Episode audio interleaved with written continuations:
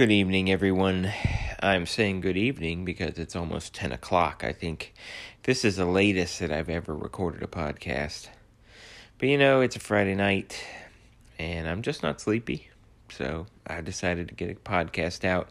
I needed to get one out earlier this week, and you know, it's like this thing where you don't think that you're super busy, but I had a lot going on, and I was super busy. I know one time, instead of recording a podcast, I was mowing the lawn because it was supposed to rain for the next 5 days, and, well, we still haven't seen a drop. But at least it was cooler tonight. It was a nice evening. But I'm Greg Steele. I'm the host of the 5 and 40 podcast. This is a podcast where we try to talk about 5 topics in 40 minutes and try to get you in, try to get you out, try to talk about some things that are interesting.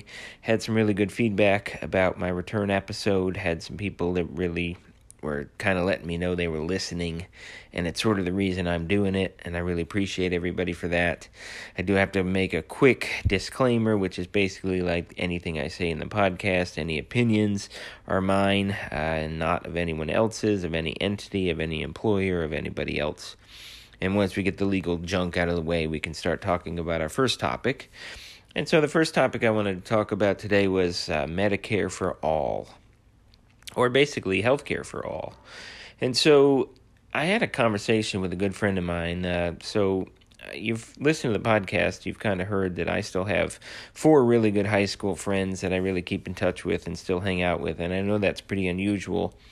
And, you know, one of the things that I think back that we never ever really talked about was politics, but sort of like things these days are to the point where politics are just in everything, and it's just more now than it was, and everyone is expressing more opinions than they used to, and it's pretty strange just because of the fact that I realized that, you know, a couple of these friends kind of really are on the other side of the aisle for me. You know, I'm fairly conservative, raised Republican, kind of have those some of those beliefs, but a couple of the guys in the group are really kind of on the left side of things, and honestly, you know, it's just not something we ever really talked about, and it wasn't like, you know, they say don't ever talk about religion or politics. And these are some of my best friends. There's no conversations that we couldn't have. It was just because it just didn't impact our lives, I guess. And now it just seems we're in a place where just everyone feels like it's impacting us so much that and there's so much at stake and everything's important. And so it's just kind of like, honestly, I've been hanging out with these guys now almost my entire life.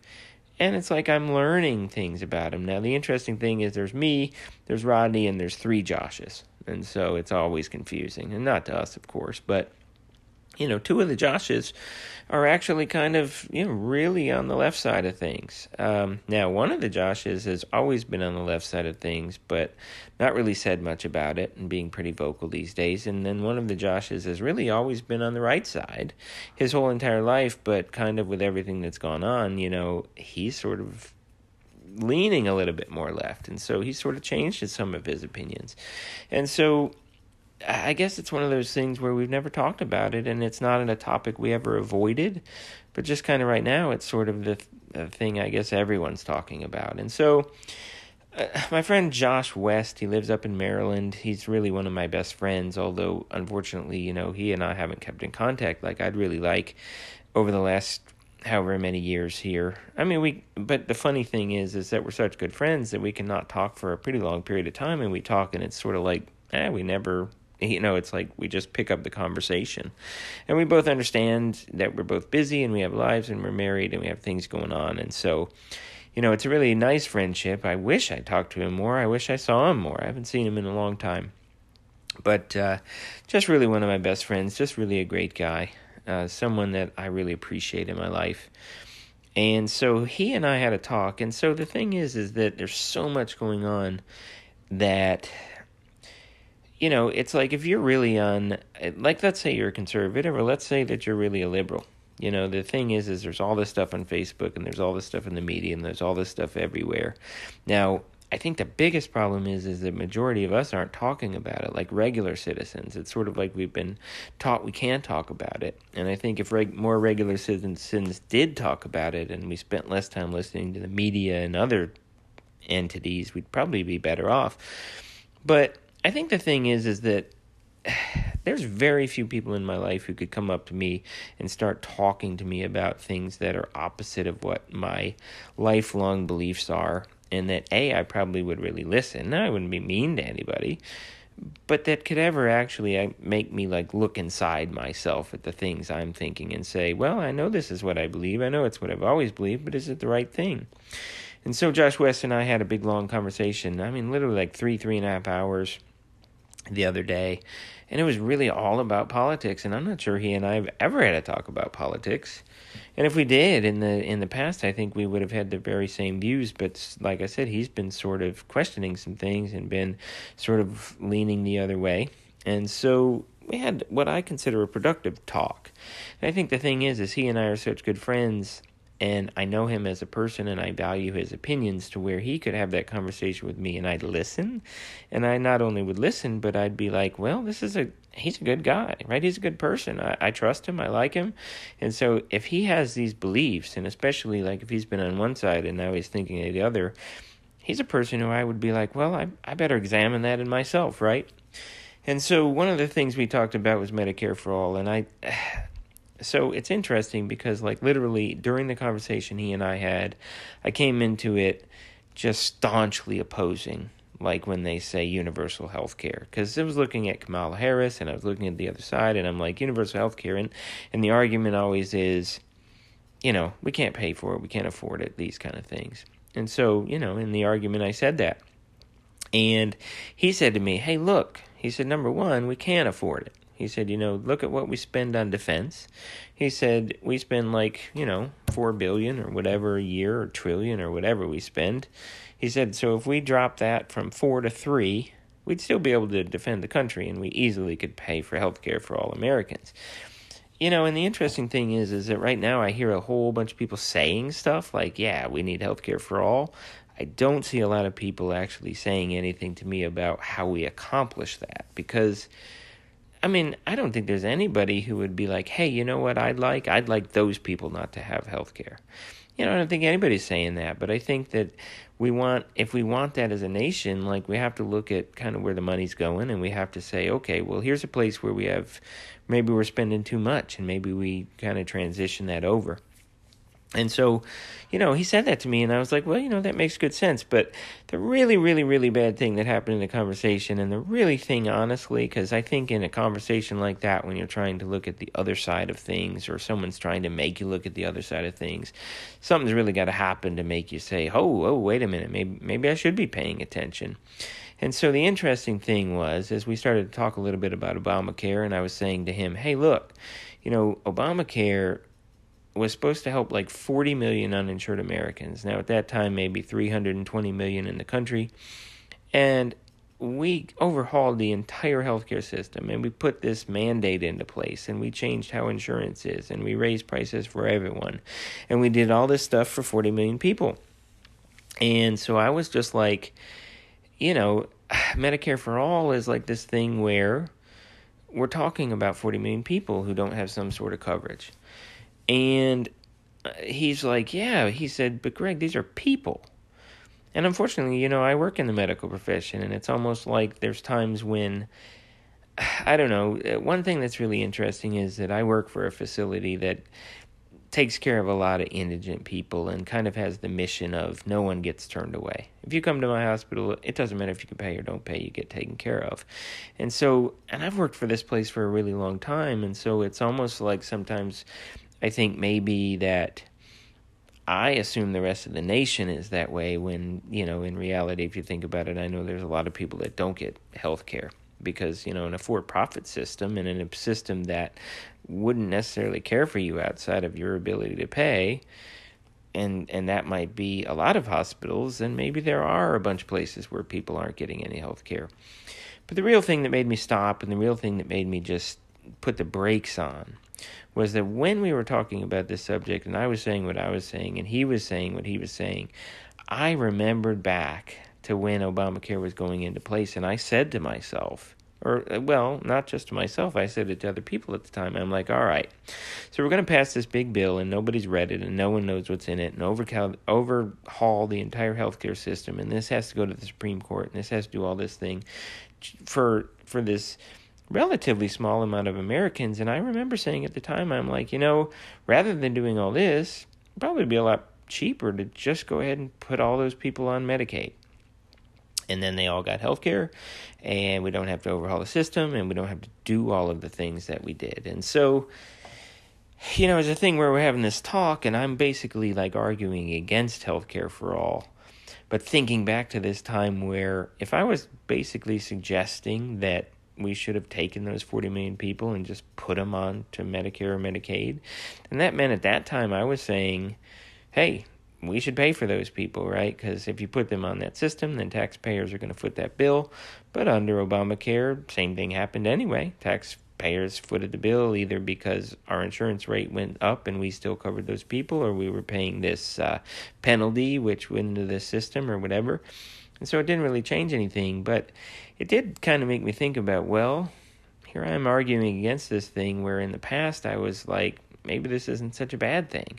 And so why did I change in this period of time? And I it just made me think. And a lot of things in the conversation that he and I had made me think, and it was just sort of eye-opening, because you get a little bit older and you grow up, you know, in certain environments, and you learn certain things, and you learn what's right and wrong. And then sometimes you know, you have to kind of evaluate these things, because you should look at yourself and look inside and see what it is, why you believe, rather than just saying you believe it. Now, I will say that it's not like the conversation that he and I had meant that I changed my entire stances on every single thing, but it did tell me I better look at him, and I better evaluate him, and I better know that if that's what I believe, then I have really good reasons that I feel like to believe them. But I mean, the other thing about it is just that it's really nice to have these friends in your life that you trust so much that you actually could have that conversation with, because every single other person I would try to have the conversation with who came at me with any other viewpoints that were on the other side of my own, I would either just be nice and nod and ignore them and move on my way. And if it kept on and kept on, like maybe we'd get in some big argument. But this guy and I aren't going to get in some big argument. I mean, we trust each other and we respect each other and we're friends for life, right? And that's the interesting thing, too, is as this thing has gone by and we sort of learned that, hey, some of these guys that are in this small group that I have are really have opposite opinions of me. And you know, unfortunately, the thing is that during a time like this, you have to evaluate that. But at the end of the day, it's just like, no, these are my lifelong friends, right? These are my boys, and I'm going to love them to the grave regardless of what they believe, and we're going to talk about these things. But, you know, it's those people that you can have those conversations with, and it's the reason why I think, like, Facebook is kind of useless. You know, you go on Facebook, and you have all your friends on Facebook, and you post this thing about your beliefs, and it's not this trusting relationship, and it's not these honest conversations, and it's not these things where someone else might be willing to listen to something that you had to say, or you might be willing to listen to them. Just Facebook posts, and you scroll past. And especially the really bad stuff is the Facebook posts that say something like, I believe this, and anyone who doesn't is bad. And I just don't understand why people post stuff like that, because it's like, when you post stuff, you're not posting it to 50 million people. It's not like you're putting this thing out there to change somebody's mind or to just be like you're going to have some big impact. I mean, you post stuff, and the only people that are going to see it are your friends or the people that you put on there as your friends. And why we would post things that would basically say, I believe this, and if you don't, you're a piece of crap, or you're wrong, or you're this, or you're that. I mean, the only thing it's going to do is inflame those people. And why would we do that? Because I think that in personal interactions, I believe that we understand that if you inflame other people, then the opportunity to have conversations and to change opinions and to even have a dialogue is gone. I mean, we say things on Facebook we'd never say face-to-face, or things online we'd never. You wouldn't walk up to a person and want to talk to them, and the very first thing you say is your opinion is wrong. Because if you do that, I mean, the conversation's over, right? But we'll do that on Facebook. And that's the thing I think that drives me crazy. And social media, I think, is one of the reasons why this country is so bad. Because, yes, the media is what it is. And, yes, the politicians are what they are. But people are being so bad to each other. And I think social media has got a lot to do with it. Because I think people will say so much on social media and post things on social media they never would do face-to-face. And they primarily wouldn't do it because they wouldn't just walk up to people and tell them they're wrong and that they're terrible people. We wouldn't do that in real life. And another lesser reason is because we learned in school that you don't go and tell bigger people than you bad things. I mean, maybe they punch you in the face, right? But you'll put stuff on Facebook. Not you, I'm sorry, but people will put stuff up there that would get you punched in real life, or at the minimum would get you, like, hated or ignored or have groups ostracize you, you know. But unfortunately, that's what social media is. And social media is, like, basically this disconnect from real social human interaction. And we say stuff that we would never say in real life. And, I mean, I wish that we would hold each other accountable. I mean, the one thing that I'm really not seeing, that I really would love to see, that I think would make a lot of these things better and make our nation great, and what makes our nation great is just if groups of people would just stand up and just say, hey, you know what, that's wrong. Because I think that the thing is, a majority of Americans don't believe in most of the really extreme stuff, right? All we see on TV and on social media and all this stuff is the really extreme left, the really extreme right, and this side's bad, and this side's bad. But almost every normal American doesn't believe in that, right? I mean, that's not who we are as a nation. And the reason why we're such a great nation is because of the fact that we have such interactions with each other. And I just think, unfortunately, we're at this time where kind of it's been put out there that you can't have opposing views and you can't speak. And I think that if the majority of Americans would speak up, that I think a lot of the things that were going on would just go away, right? And I think we've got that power. And unfortunately, you know, this podcast isn't going to reach 50 million people either. So, you know, it'd be nice if it would, because I really would think that if we could get the majority of Americans to say, hey, you know what, we're really not down with the really hard edges of either side.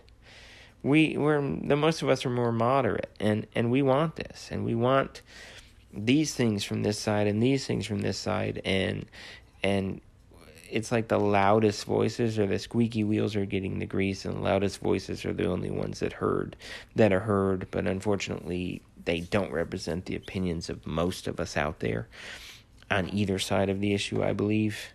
And I'm sitting here and I'm watching what's happened, and there's a lot of fatigue involved in all the things that are happening, and my real hope is that we'll get to this point where a lot of Americans will just have had enough and just be like, call down the loudest voices, because unfortunately the loudest voices are generally not the most intelligent ones, or in my experience anyway.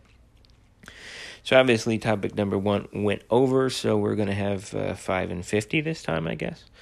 But I do want to say I appreciate my friend, and I appreciate our conversation, and I appreciate we could have that conversation.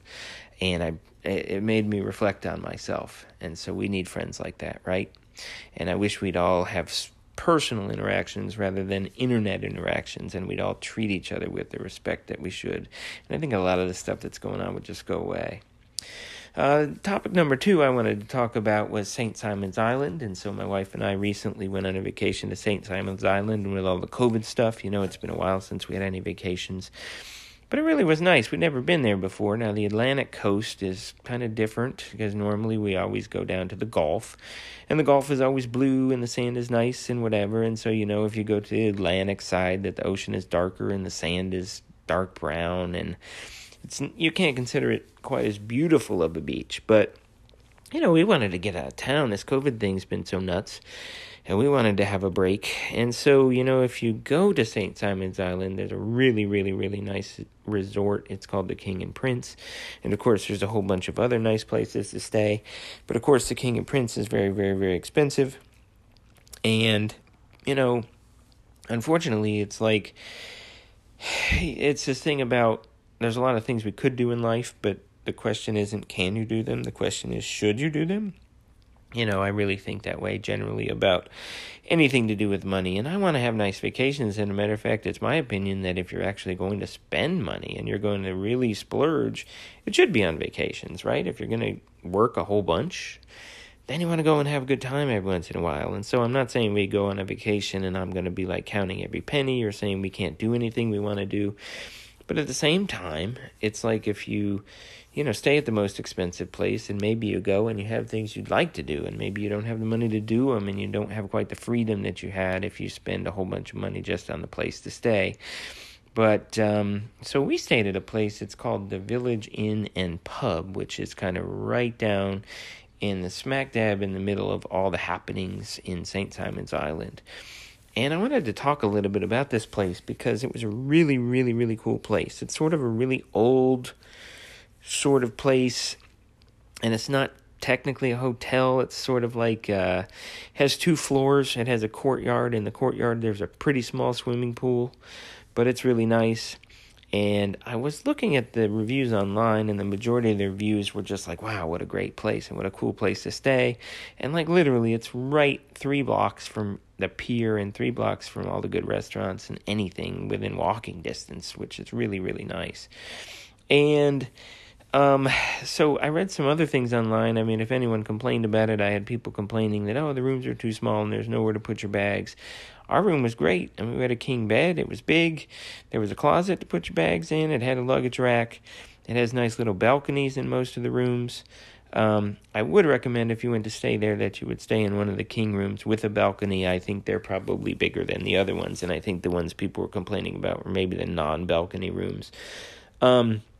But really great staff, really cool place. They have this this place inside where they have a bar that was brought over from the 1300s in England, and it's a place where the locals come into the bar. They have a really nice happy hour from 5 to 7, and when you go in there, it's like you're from out of town, but it's like you knew everybody, right? Like everyone talks to you. It's a great place. Bartender that they had, gosh, I'm trying to remember his name. I think it was RB is his name, yeah. I mean, he was fabulous. Like, he's a really good bartender. You know, some people are just good bartenders, like they're good conversationalists or whatever, but a really nice guy, really funny, really fun place to hang out. You can walk to dinner, and I was just kind of like, right off, I was like, St. Simon's, I don't know. I mean, I don't like the Atlantic coast that much and whatever, but I really enjoyed it, and I can really recommend this place to stay. It was really wonderful. It was a good price. It was in a great location. It was very quaint. The rooms were cool. The staff was great. So I really, really would recommend that if you want to go to that region. The other thing I wanted to talk about St. Simon's, which was really interesting, is this boat, right? So St. Simon's is also a really, really, really big pier, or, a place where international shipments come in and go out. And so one of the things that they get in there are cars. They'll get cars from Japan and cars from China and cars from all these places. And so the cars come into this port, and then some of the cars get on rails, and some of the cars get in trucks, and some of the cars do this. But for cars that are going kind of all the way across the country, I guess it's better to put them on boats. And so cars will come in, and then they have these other cargo ships, and they'll load like 4,000 cars to be sailed somewhere else. And so the interesting thing is that one of these boats a year ago was full of, I think, 4,100 Hyundais or something. And it was sailing out of the harbor, and the cargo inside was not stabilized very well. And as far as I understand it from the story, it's like they had one incident where the ship was kind of listing and they were able to correct it. And when that happens, you really should stop and really go back to the port and really like make sure everything is cool. But I don't know if they were in a hurry or I don't know what happened, but they didn't. So they kept going. Well, then the load really shifted and basically this ship flipped over on its side in the middle of the harbor. And it was pretty shallow there. And so basically, a year later today, you can go down to the pier, and there's this ship on its side in the middle of the harbor. And I understand it's been there for a year because they've been arguing about who has to pay for it, because obviously salvaging this ship is going to cost millions of dollars. And so, they're arguing about who will have to pay for it. But at the moment, it's still sitting there. And when we went, there were some cranes out there and those kind of things. And we were talking to people about it and reading some stuff about it. And, like, basically, like, what they're going to do is they're going to bring this big ship in that looks like a catamaran. It's going to be raised, and it's going to have, you know, two sides where this catamaran is going to sail over top of this boat and, like, cut it into 8 pieces. And so that can be lifted. The crane is then going to lift those 8 pieces onto boats, and so that hopefully it can finally get taken care of. But the other interesting thing is how they had to net the whole thing off, and how basically in the midst of this, there's like 4,100 cars in there. And when it first happened, like, there were crew trapped inside that they had to weld out and all these things. But everybody lived, as far as I understand. But it is kind of a cool thing. I mean, you know, it's sort of one of those things like the Exxon Valdez or that cruise ship that, like, ran into the thing. It's like, we're all human, unfortunately. It would be great if there were no human errors, but there are. And this was one of them. And so it amazes me that would be sitting there for a year and that they should still be working on it. You know, the other thing, though, so we had to drive back from St. Simon's Island, and when we did, we were talking about that ship. And so it kind of got interested in, and in the car, we started kind of looking up some interesting things about these cargo ships. And this was a huge cargo ship, like 4,100 cars on it. Like, literally, though, it's so automated and computerized that it's run by, like, 26 people. So that's like a city, but it just doesn't need that many people. But then we were reading further, and we were reading all this stuff. And maybe one interesting thing, too, about this cargo ship stuff is COVID has made it so that as these ships sail around the world, no countries are willing to let these people into their ports. And so you have people that have been on these cruise ships or these cargo ships. COVID hits. They're supposed to be on, like, some 6-month or 3-month contract. And, like, literally 9 months later, they're stuck on the ships because no countries will let them off. And so you have these people that are just stuck on these cargo ships, and they're still running and they're still shipping. But normally what would happen is they would be porting and people would go home to their families and new crew would come in. But right now, the crews that are on the ships are stuck on the ships, and they've been there forever. And they're getting paid, but I'm sure going a little bit stir crazy because of the fact that they're just sort of trapped there. Because every country's sort of assuming that they've been exposed everywhere and that they have COVID, and they don't want to let those people come in their country. And I think to myself about, like, well, as a nurse, one time I traveled to California for a 3-month contract. And I think to myself, well, what if I went to California for a 3-month contract, and they're basically, nope, sorry, you can't leave, and you're going to have to just keep working here and keep working here and keep working here. Just how crazy that would be. But you feel sorry for those people's families.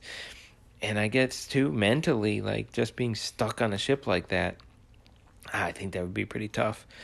But interesting stuff, you know. And talking there a little bit about COVID and topic number 3 today, I did want to talk a little bit about what I'm calling currently the COVID confusion, right?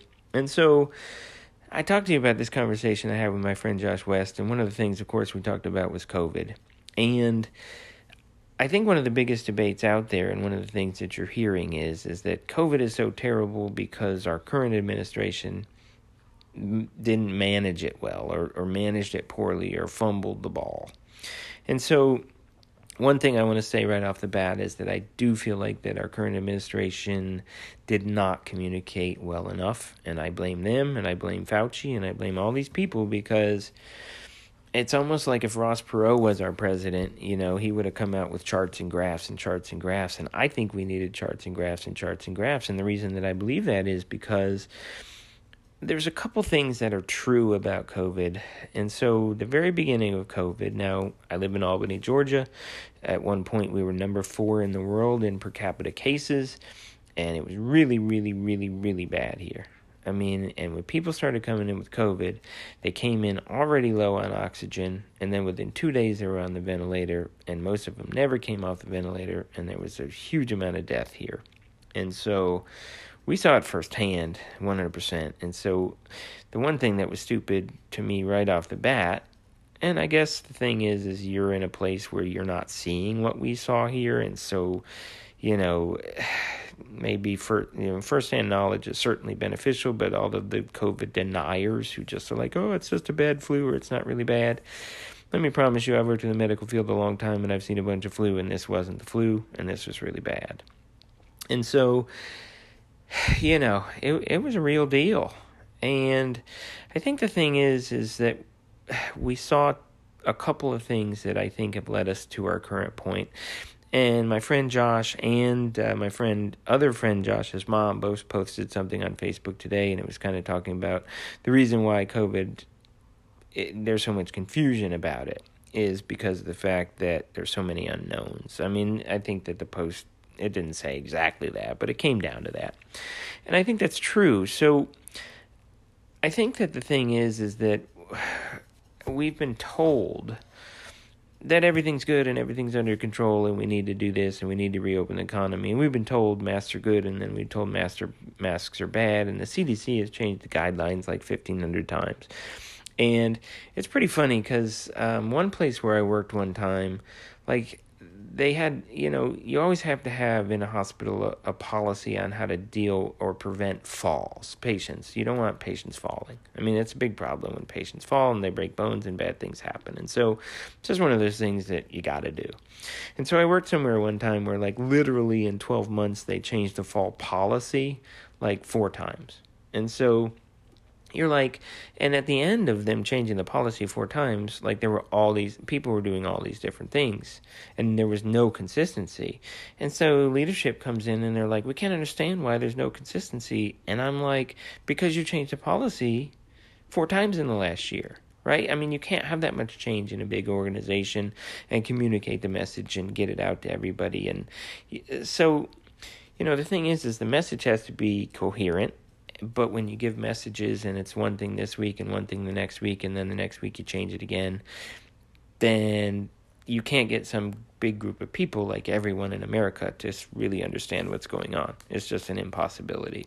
And so the way information came out, a lot of this really has been bad to me because of the fact that, and again, I mean, I think too, Donald Trump, you know, one thing you certainly understand about him is that he's a poor communicator.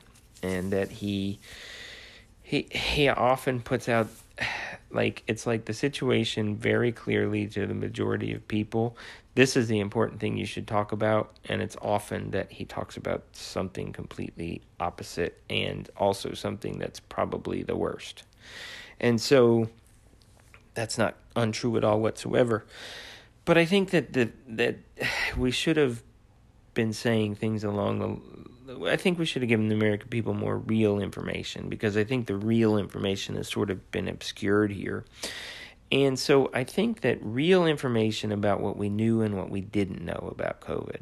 Like, I personally haven't seen some press conference where it basically was like, okay, here's what we know about this virus and here's what we don't. Because if you talk about that, the things that we don't know about the virus are that we know it could spread asymptomatically, but we don't necessarily know for how long. You know, first it was 14 days. Recently, the CDC guidelines changed where maybe it sounds like they're talking maybe 10 days. But we don't know about herd immunity. So we know if you get it, that you're probably going to create some antibodies, but we don't understand about the durability of these antibodies. Like, does that mean you get lifelong immunity? Which, I've seen reports that suggest that people have gotten this twice, but I don't see anything that's given that actual proof. But that would suggest you don't get lifelong immunity, right? And so it would be nice if we had what's called herd immunity, meaning if a bunch of people get it and they get antibodies and they can't get it again, then eventually it dies out. We got no proof that that's true. Like, we're going supposedly for herd immunity, but guess what? We don't know if the antibodies are helpful and that they last a long time and that they mean you can't get it again. And so, you know, unfortunately, and the other thing is about masks. Do masks help? Do masks not help? And I think it's pretty clear that maybe, like, and people don't even understand, like, what wearing a mask does. Because if I wear a mask, it doesn't protect me. It protects you. And the reason is because this it spreads by droplets, and so if I have a mask on and I cough or I sneeze and the mask catches the droplets and they don't get in the air, then maybe you don't get it. And I've seen some things that say the masks certainly aren't 100% effective, but maybe it's as low as 40%. However, if you could prevent 40% transmission by everyone wearing a mask, then that's probably beneficial. But I think that you're seeing that kids might get this, but not necessarily get really sick. And college-age kids might get it. And even kids might not be spreading it well to adults. And that people in their 20s and 30s, if they get it, that they're extraordinarily rare that they might die. But that people who are 80 or people that have a bunch of health conditions or are morbidly obese or people who have immunosuppressive conditions, that those people might be at much higher risk, and right? So my question is like, why didn't we come out and we have graphs and charts and say this group of people is at risk and this is that, and what we need to do is we need this, the younger people should be going to school and going to work, but we need to keep them away from grandma, and we need to do things to protect the at-risk groups and these kind of things. Doesn't mean the death rate would have been zero, but at the same time, when you talk about the alternative, because the alternative is, well, let's just all, isolate and wear masks and not be near each other forever. We'll just all sit in our homes and we'll kill the economy and we have 40% unemployment and this kind of thing. I think that you have very reasonable to believe that people under 40 could be doing maybe wearing a mask and social distancing and going to work, and that college kids would be doing their thing, and that we need to protect the vulnerable groups, because the death rates, have just changed. And so the other thing I just wanted to comment on really quickly is being in a place that's kind of an epicenter. We actually got down to a point where we were at about 20 cases, and then we did have a spike that we're seeing spikes all over the nation. And we're hearing that spikes are so terrible because, oh my God, we're being irresponsible and we're reopening too soon and we should be shutting everything down. But, the thing is the presentations of the virus, at least specifically where I live, have changed quite a bit. I talked to you about how everyone was coming in and they're on oxygen and then they're on the ventilator and then they're dying. Well, now people are coming in. So number one about the cases that we're seeing, the spike, is that it's a lot of younger people, because younger people weren't getting this thing before. And so they're getting it and maybe they're a little sick, and most of them are asymptomatic. So that's not a big deal. And then even the adults that I see, now some of the kids I see may have given it to their adults, so maybe I see some of the adults, and the adults, though, are presenting different. They're not needing a bunch of oxygen. Now they feel worse, and actually it's funny because the people before were much sicker and their lives were in danger, but they didn't necessarily look super sick other than not being able to breathe. Now people, you're seeing them and they look like trash. They look like they got the flu and they're achy and they have fevers and they don't want to eat, but they don't need that high levels of oxygen. And I see people like that and I say, well, I'm sorry you feel bad and I don't want you to be sick, but I'm not worried you're going to die. And so I think what we're seeing is that even if the cases are spiking, it's happening to a lot of younger people who aren't really getting sick. And even the people that are getting sick, they're just not getting sick the same way. And the deaths are much lower. And I just got to be honest with you, I don't think that if the virus has changed and if the death rates get so much lower and if when you get it, it's going to make you sick for a couple of days and then you're just going to get better. And the majority of people that get it, especially younger people, aren't going to have any symptoms at all. Then why would we still be arguing about closing down the entire country? And so I think that information to be given to the general public, I think that everyone should understand the things I just said. Everyone should understand who's at risk and who isn't. And that so the American people sort of understand that when we reopen things, this is a way to reopen it that's not necessarily going to raise the death rate, but we protect these people to not raise the death rate. And that people kind of understand that the presentation of the virus has shifted.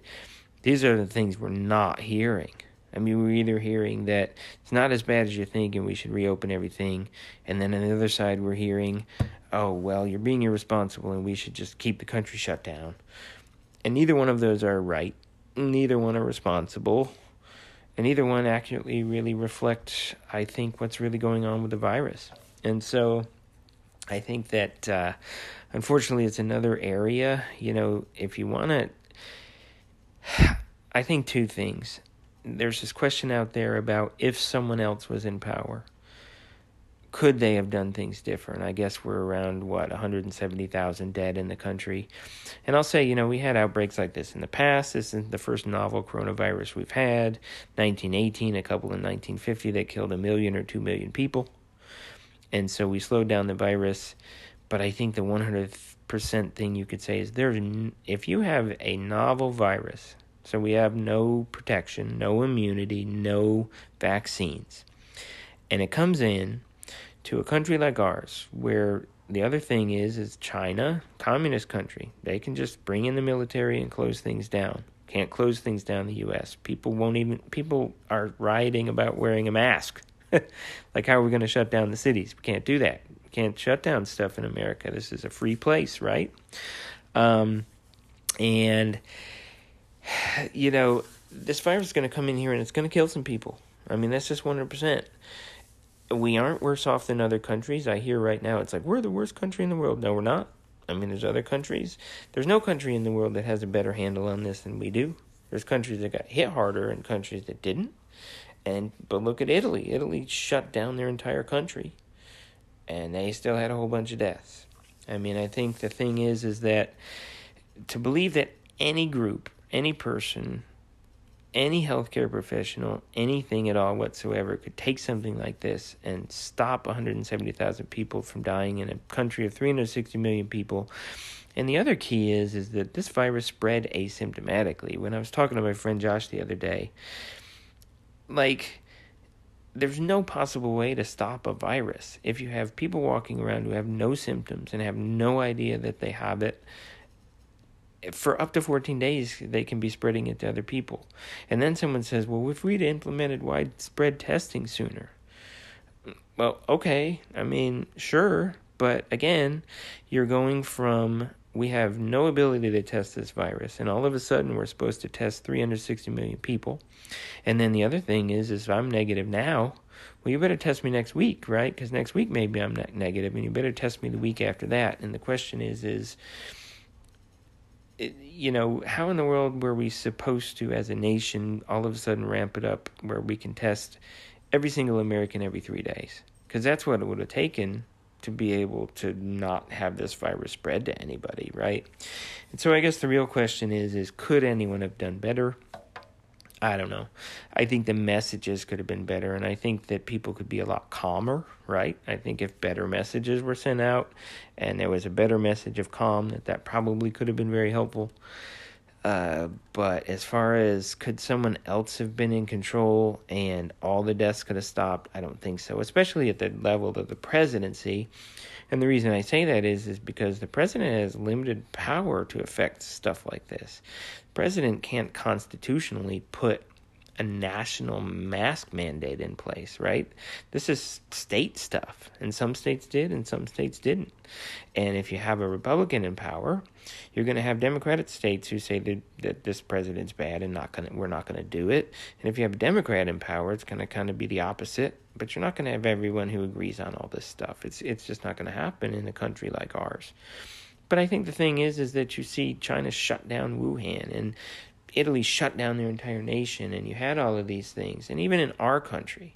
So you have, a place like California. California has been extremely strict, wanting to arrest people for being on the beach and not wearing their mask and doing all these things. I mean, it's a state that even today is having these phased reopenings and these kind of things, as compared to a state where I live that's like Georgia, that was just like, okay, let's open everything.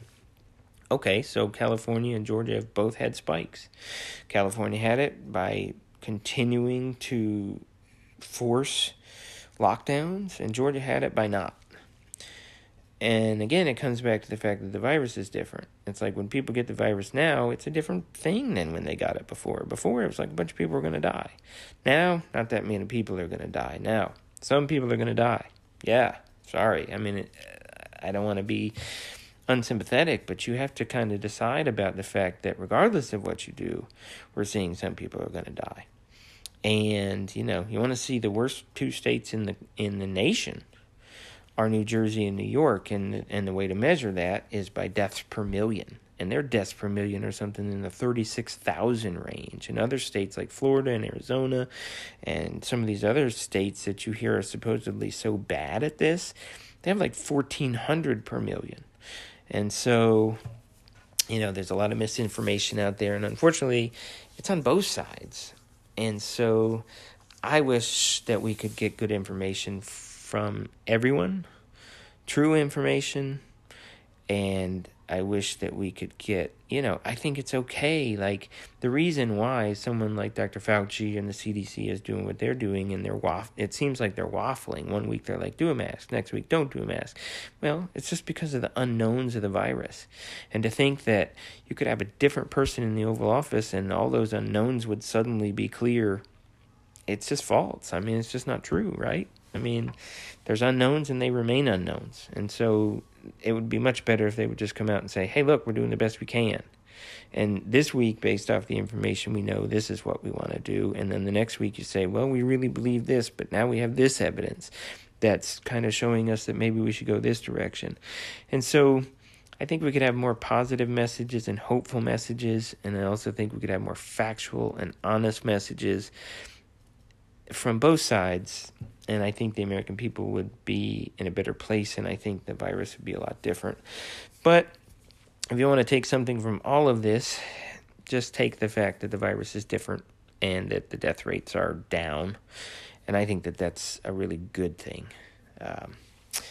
So I'm really running over today, so this isn't going to be, I guess, 5 and 40. I'm already at 46 minutes, so I'm running my mouth. But, hey, I'm glad you're hanging with me. So we have two topics left. The next topic that I want to talk about is one that's a little less heavy. I guess so far I've been talking about heavy topics. I'm sorry about that. But I wanted to talk a little bit about the Nintendo Switch. So yes, I'm a little bit of a gaming nerd. I kind of go in and out in my life. When I was younger, I played a lot of games. The two kinds of games that I've always liked the most were role-playing games, RPGs. I think my favorite game of all time is probably Final Fantasy VII.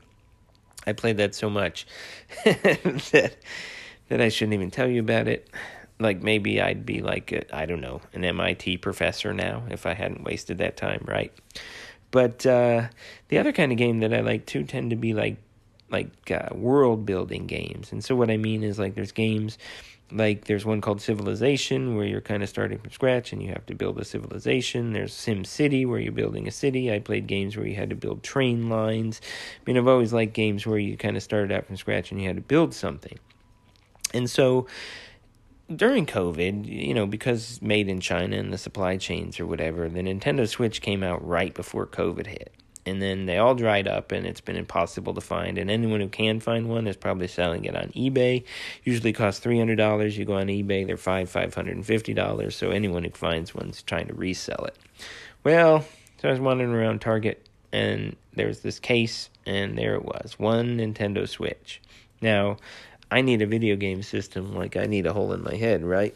But I was like, all right, well, it was my birthday, and I was like, there's one, and so I was like, and this guy that works there comes up, and he's like, I see you looking at that. I'm like, yeah, I'm looking at it. He said, look, if you want it, you better get it. He said, we're not going to get another one for like 4 months.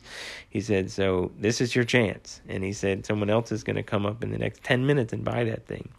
So I'm like, all right, I'll buy it. So I bought it. So then I'd make the decision, because I'm not really below, like, buying something and reselling it, right, if I could make some money. But I was like, nah, it's my birthday, whatever, so I'm going to get it. So I got it. I got a Nintendo Switch. So me and, 80 million, 10-year-olds have a Nintendo Switch. But I got to tell you, I'm really liking it. And I want to talk a little bit about it just because of the fact that, so I've come and I had Game Boys, you know, way back in the, heck, I had Atari way back in the day, but you know, Game Boys, and then I had the Nintendos, and I had PlayStations, and all this stuff. And the Nintendo Switch is a really, really unique system, and it's really cool. So basically what the Nintendo Switch is it's like a little, it's basically a handheld console. It has a screen on it that's probably 6 inches by 4 inches, but, you know, because cell phones are so good now that basically it's like a mini tablet, and it's 1080p video. and it has the little controllers on the side. And so you can take that thing with you, and it's portable. So you can take it on an airplane. If you had internet on an airplane, you can play all your games right on this little handheld thing. But the other cool thing that it does is it has a dock. So you dock that thing in this dock, and you put that into your TV. Well, then you're playing it like a video game system on your TV. And so it works like that. Now, the amazing thing is I haven't played it very much, like where I'm doing the portable handheld thing. But if you do, like, it's amazing how good the screen is. And, like, basically it's just like playing it on your TV. And, like, basically you can take your games with you everywhere you go, which is pretty amazing. I had a Game Boy way back in the day with this little, 1 by 1 inch black and white screen. It certainly isn't that. But the other thing that I really think is cool and I love about it is, like, it's all gone on the internet. And so basically you can buy video game cartridges for it if you want to and put in the video game cartridge.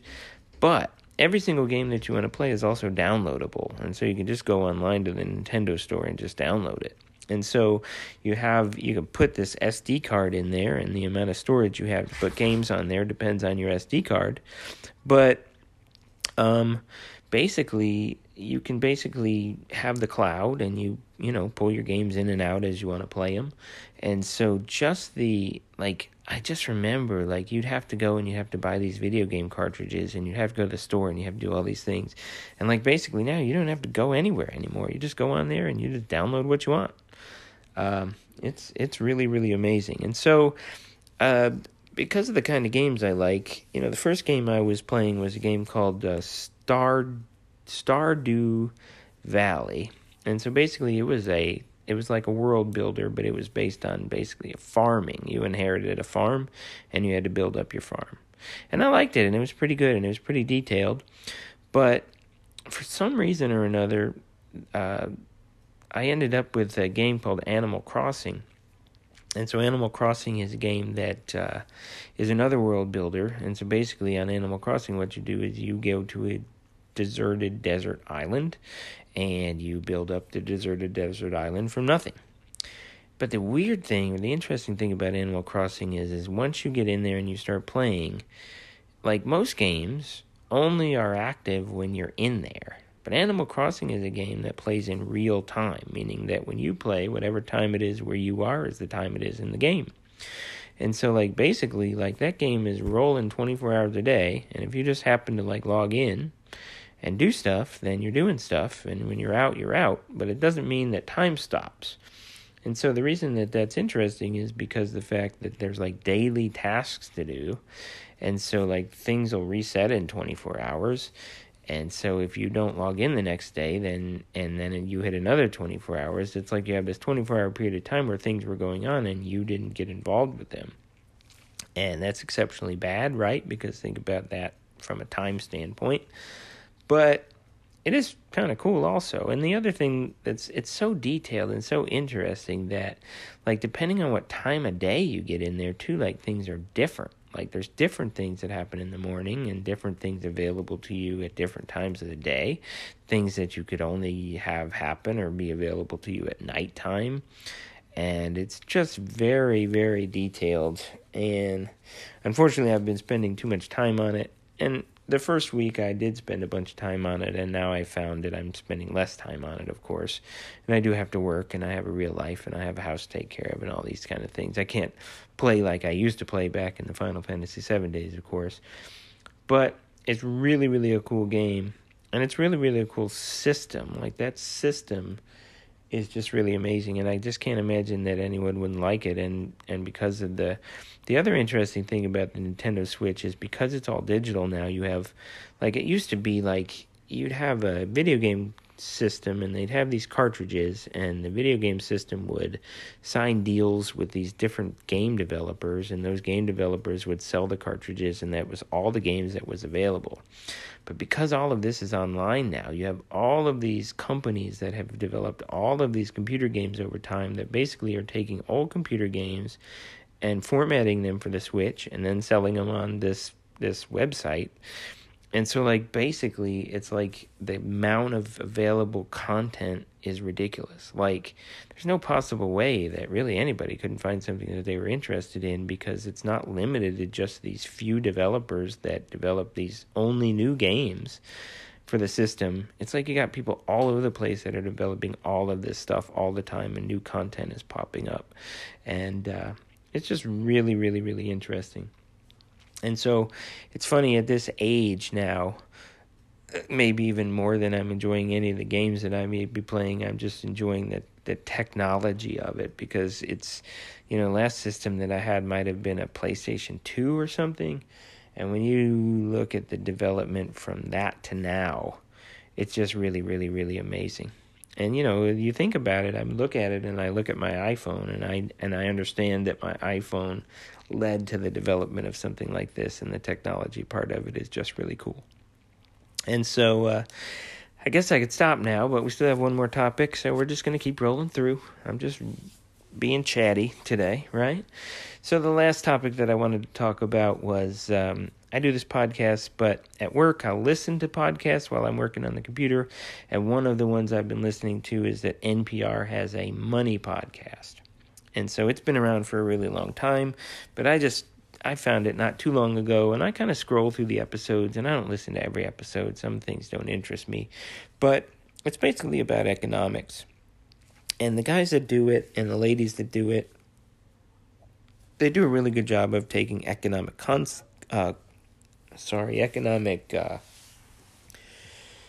just trying to take economics and make it understandable, you know, concepts that are kind of very difficult, and they kind of bring them and they speak to you about them in language that you can understand.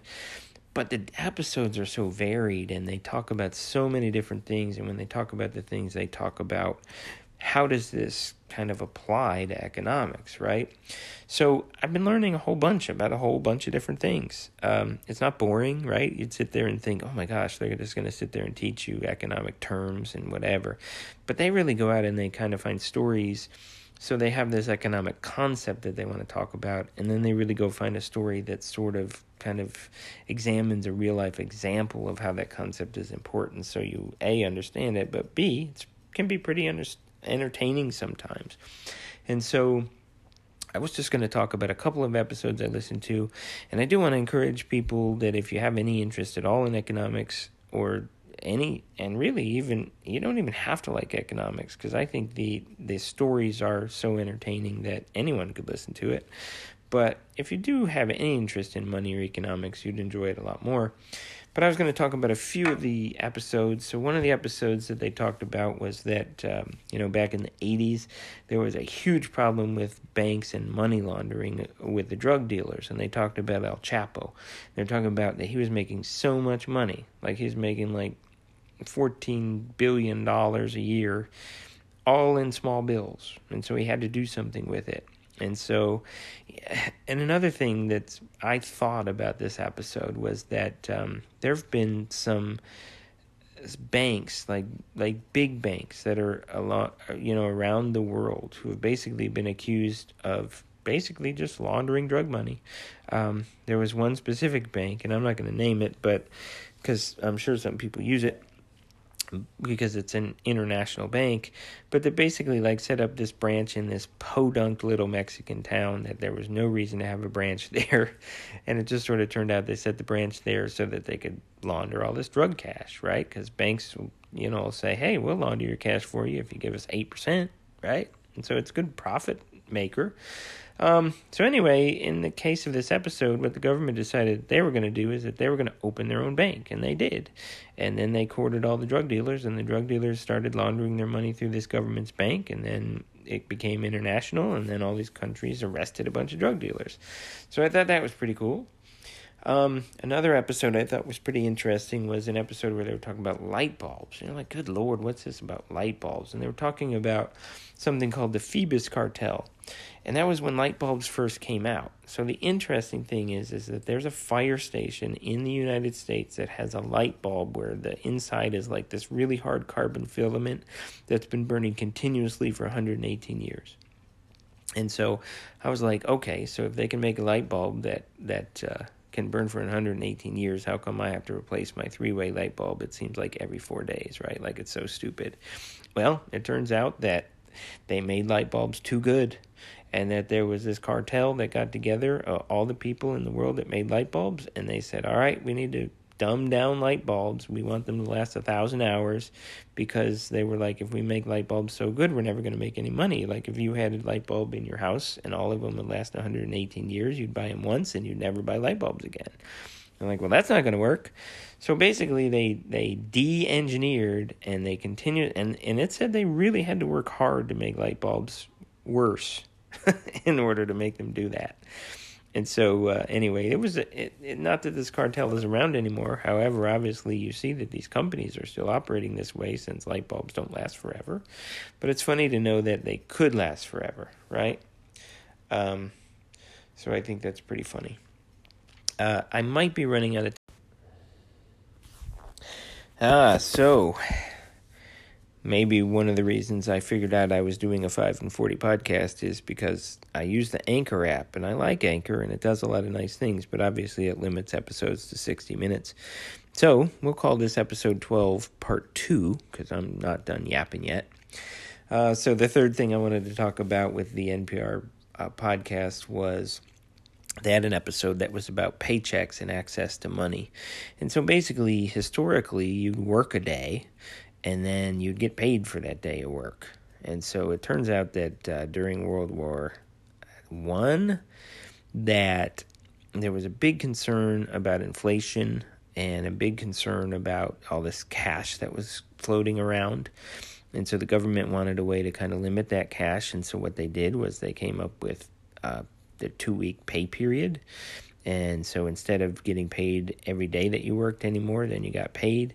Well, then the government had to come up with a way to tax it, and they had to come up with a way to get a pay stub, and they had to come up with all of these things, all the things that we know about today. You know, but the interesting thing is that when you did that, I mean, basically you're giving your employer interest-free loan, right? I mean, one of the things that I don't like about getting money back at the end of the year on my taxes is that, yes, it's like nice to get this chunk of money, but at the same time, you have to think about that that was your money. It wasn't money you owed in taxes, and basically you gave the federal government an interest-free loan of that money for the whole year, and then they gave it back to you, but they made a lot of interest on that money that you could have been making interest on that money if it had been in your hands earlier, right? And so pretty interesting to learn about that. But then the other thing was, is they were talking about employers and how let me change that. So they were talking about bank fees. And so, like, basically they were talking about overdraft fees are so profitable for banks that, like, there was a CEO of a bank that bought a big yacht and he named it, like, overdraft fees because it made him so rich. And there's this just ridiculously huge segment of the population who, I guess, can't manage money very well or just don't have enough, I don't know, but that regularly are overdrafting. And so basically every time they overdraft, they're getting hit with $30 charges from the bank. And so they were talking about some new apps that are out now. And so an employer, so they had a guy, he owned like 500 Burger Kings or something. And they were talking to him, and he was having trouble, like, retaining employees. And he was thinking, well, how can I retain employees?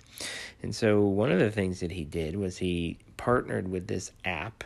And so basically what happens is that when his employees are now able to work, and the day that they work, then the money is available to them on this app if they want to. Now, they still can get paid weekly or every other week like they were supposed to if they want to, but if they want access to their money sooner, they can get access through this app. Now, they said that if you wanted to access it, I think there was some kind of fee of $3, which I wouldn't want to pay $3, but they were saying, but $3 is a lot better than a $30 overdraft fee. And this guy was basically saying that because he was offering that to his employees, that he was having employees that were staying with him or getting hired on with him because they wanted this availability.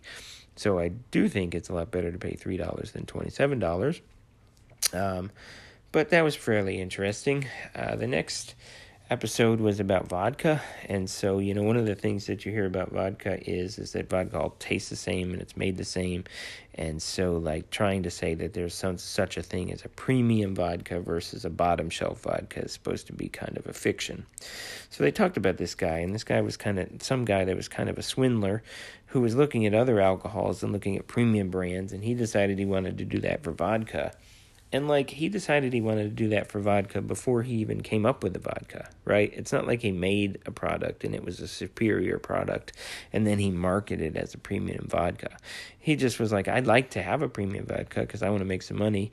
And the actual product itself was secondary. But this is the guy that came up with Grey Goose, which is sort of like the premium vodka today, right? And so they talked about him, and they talked about how he marketed it and how he sold it, and he basically created this premium vodka market. He made a bunch of money. I think he sold it to Seagram's for $2 billion or something, like, later in his life. But the interesting thing is that, so these guys were talking about the fact, so one of the things that's interesting about liquors is that you distill liquor, right, and then if it's a liquor that has to be aged in any way, it's like, let's say bourbon, for instance. I know a lot about bourbon. So let's say I want to start a bourbon company, all right? And so I know that if I make liquor, this clear liquor, and I put it in a barrel, it has to age in that barrel for some period of time. Probably the least is maybe 4 years. So if I want to start my company, I can't not have any bourbon for 4 years, right? But it's going to be 4 years till I get my own. And so what they do is they have these companies who make this alcohol, and you can buy it, and you can put it in your own bottle, and you can sell it. And there's some pretty popular bourbon brands that have done that, where basically they started and they made their own product, but they sold this other company's product until their own product was ready. And so, same thing for vodka. Vodka has these distillers that make the vodka, and then I could just buy it from them, and I can put it in my own bottle, and I can sell it. And so the people that run this podcast, what they did is that they went and they did three things. They bought a very bottom shelf vodka. They bought some Grey Goose, which was supposed to be the best vodka. And then they got some vodka from this company that was distilling vodka. And they sent it off for analysis. And the interesting thing about vodka is if there is one thing about vodka that might be true, it's that you can distill it a number of times. And so basically, like, if I distill a product once, there's a lot of impurities. So I distill it a second time, and I take out more of the impurities, and then a third time and more of the impurities. And so basically what happens is each time I distill it and I take out more impurities, there's less product, right? So Tito's vodka distills 6 times, and there are some vodkas that distill 10 times. And so if you want to argue that one vodka might be better than another, the only way to argue about it is to say that it's distilled more, because it's supposed to be a pure product. And so then the other argument you can make is that should cost more, because the more they distill it, the less of the end product there is. And the more work it is, right?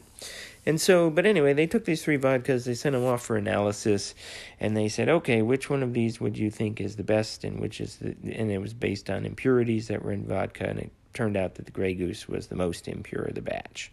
So it sort of supported the idea that, you know, that there's no reason to pay a lot of money for supposedly premium vodka. So I thought that was interesting. And then the last one was about French fries, and, so it was just basically saying that one of the biggest problems in fast food was the fact that you make French fries, and that after about 15 minutes, they get soggy and bad, and they're not crispy, and they're not good anymore. And so this was becoming a bigger and bigger problem because of the fact that now with these food delivery companies, that it wasn't reasonable that you'd go online and you'd order your French fries from McDonald's, and that this person would go and pick it up, and then they'd bring it to your house, and by the time it got to your house, your fries weren't any good anymore. And so they were talking about this company, and this company's basically had this lady who was in R&D, and she made it her mission that she was going to make a French fry that would stay crispier and hot and delicious longer. And they did this specifically because they didn't want, they understood that the market was going more towards this food delivery. And so basically they talked about this process and how many times it took and years. And the person who was on the podcast went to this company. And at the time the podcast was put out, this hadn't actually been put into use yet. But basically, they made some kind of coating that they put on the potatoes, and when the fries were made, it lasted. And so this person went to the place, and they made the fries. So they made fries without the coating and then with the coating, and they tasted them both at the beginning, and they said they tasted the same. But then 30 minutes or 40 minutes later, the ones with the coating on them were still good, and the other ones were soggy and bad and whatever.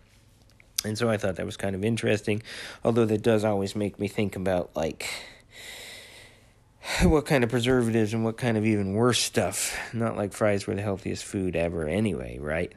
But what worse stuff were they adding?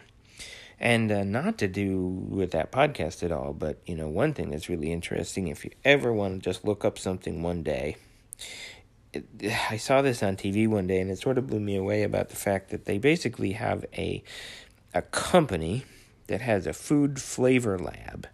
And basically this company, all they've done is that they've developed a bunch of chemicals, and all the chemicals are is different flavors. And basically they flavor everything. And so if you have like fast food restaurants and they have ground beef and they're not necessarily using the highest quality ground beef, and it's frozen and it's getting shipped to the store and then it's getting not necessarily cooked in the best way, it's like, well, guess what? That doesn't necessarily taste very good. So they buy this flavoring from the company and they put it in the hamburgers, and it tastes like a hamburger is supposed to taste. And just when you look at this company and you look at every single product and every single thing that we eat has flavors from this company in it. And so it's like we begin to learn that that's what something's supposed to taste like. Have you ever had something before and you are about to bite into it and you're anticipating that it's going to taste like this food and it doesn't, and how disappointed that you are? Well, it's because basically the reason we understand that this is supposed to taste this way is because all of the different companies that produce this certain food item are probably buying the flavoring from this company, and it should all kind of taste the same. So that's pretty interesting, and it's something that is interesting looking sometimes if you got a minute and you just want something cool to look at. And again, I think, too, just about how potentially bad maybe that is. They talked about this Impossible Whopper that came out, which was supposed to be like a vegetarian Whopper, no beef in it or whatever, and it was supposed to taste exactly like a Whopper. And they're already coming out and saying how bad that is for you. They're already saying, like, supposedly because it doesn't have beef in it and it's vegetable based, it's supposed to be healthier, but with all the chemicals and the crap that they have in it, that it's actually way more unhealthy than if you just ate the Whopper itself. And I kind of suspect that there's quite a bit of that, but still kind of an interesting thing to think about. And so, part two here, so it means I've run way over. So if you listen to the whole episode, both parts, I really appreciate you sticking with me. I appreciate everybody's support. I was questioning whether I was going to keep doing the podcast, and I'm doing it only because I had a number of people come up to me and just basically say, hey, we were really enjoying it, and we want to listen to more episodes. And so I'm going to keep working on it because I appreciate your support. I'd love your feedback. If you see me, tell me. I have a Facebook page. Send me a message. Send me topics that you might be interested in. I'd like to talk about things that you're interested in. And people have given me good feedback, and some of the topics I've talked about have been good recommendations from folks. And so, anyway, I appreciate everybody. You guys take care.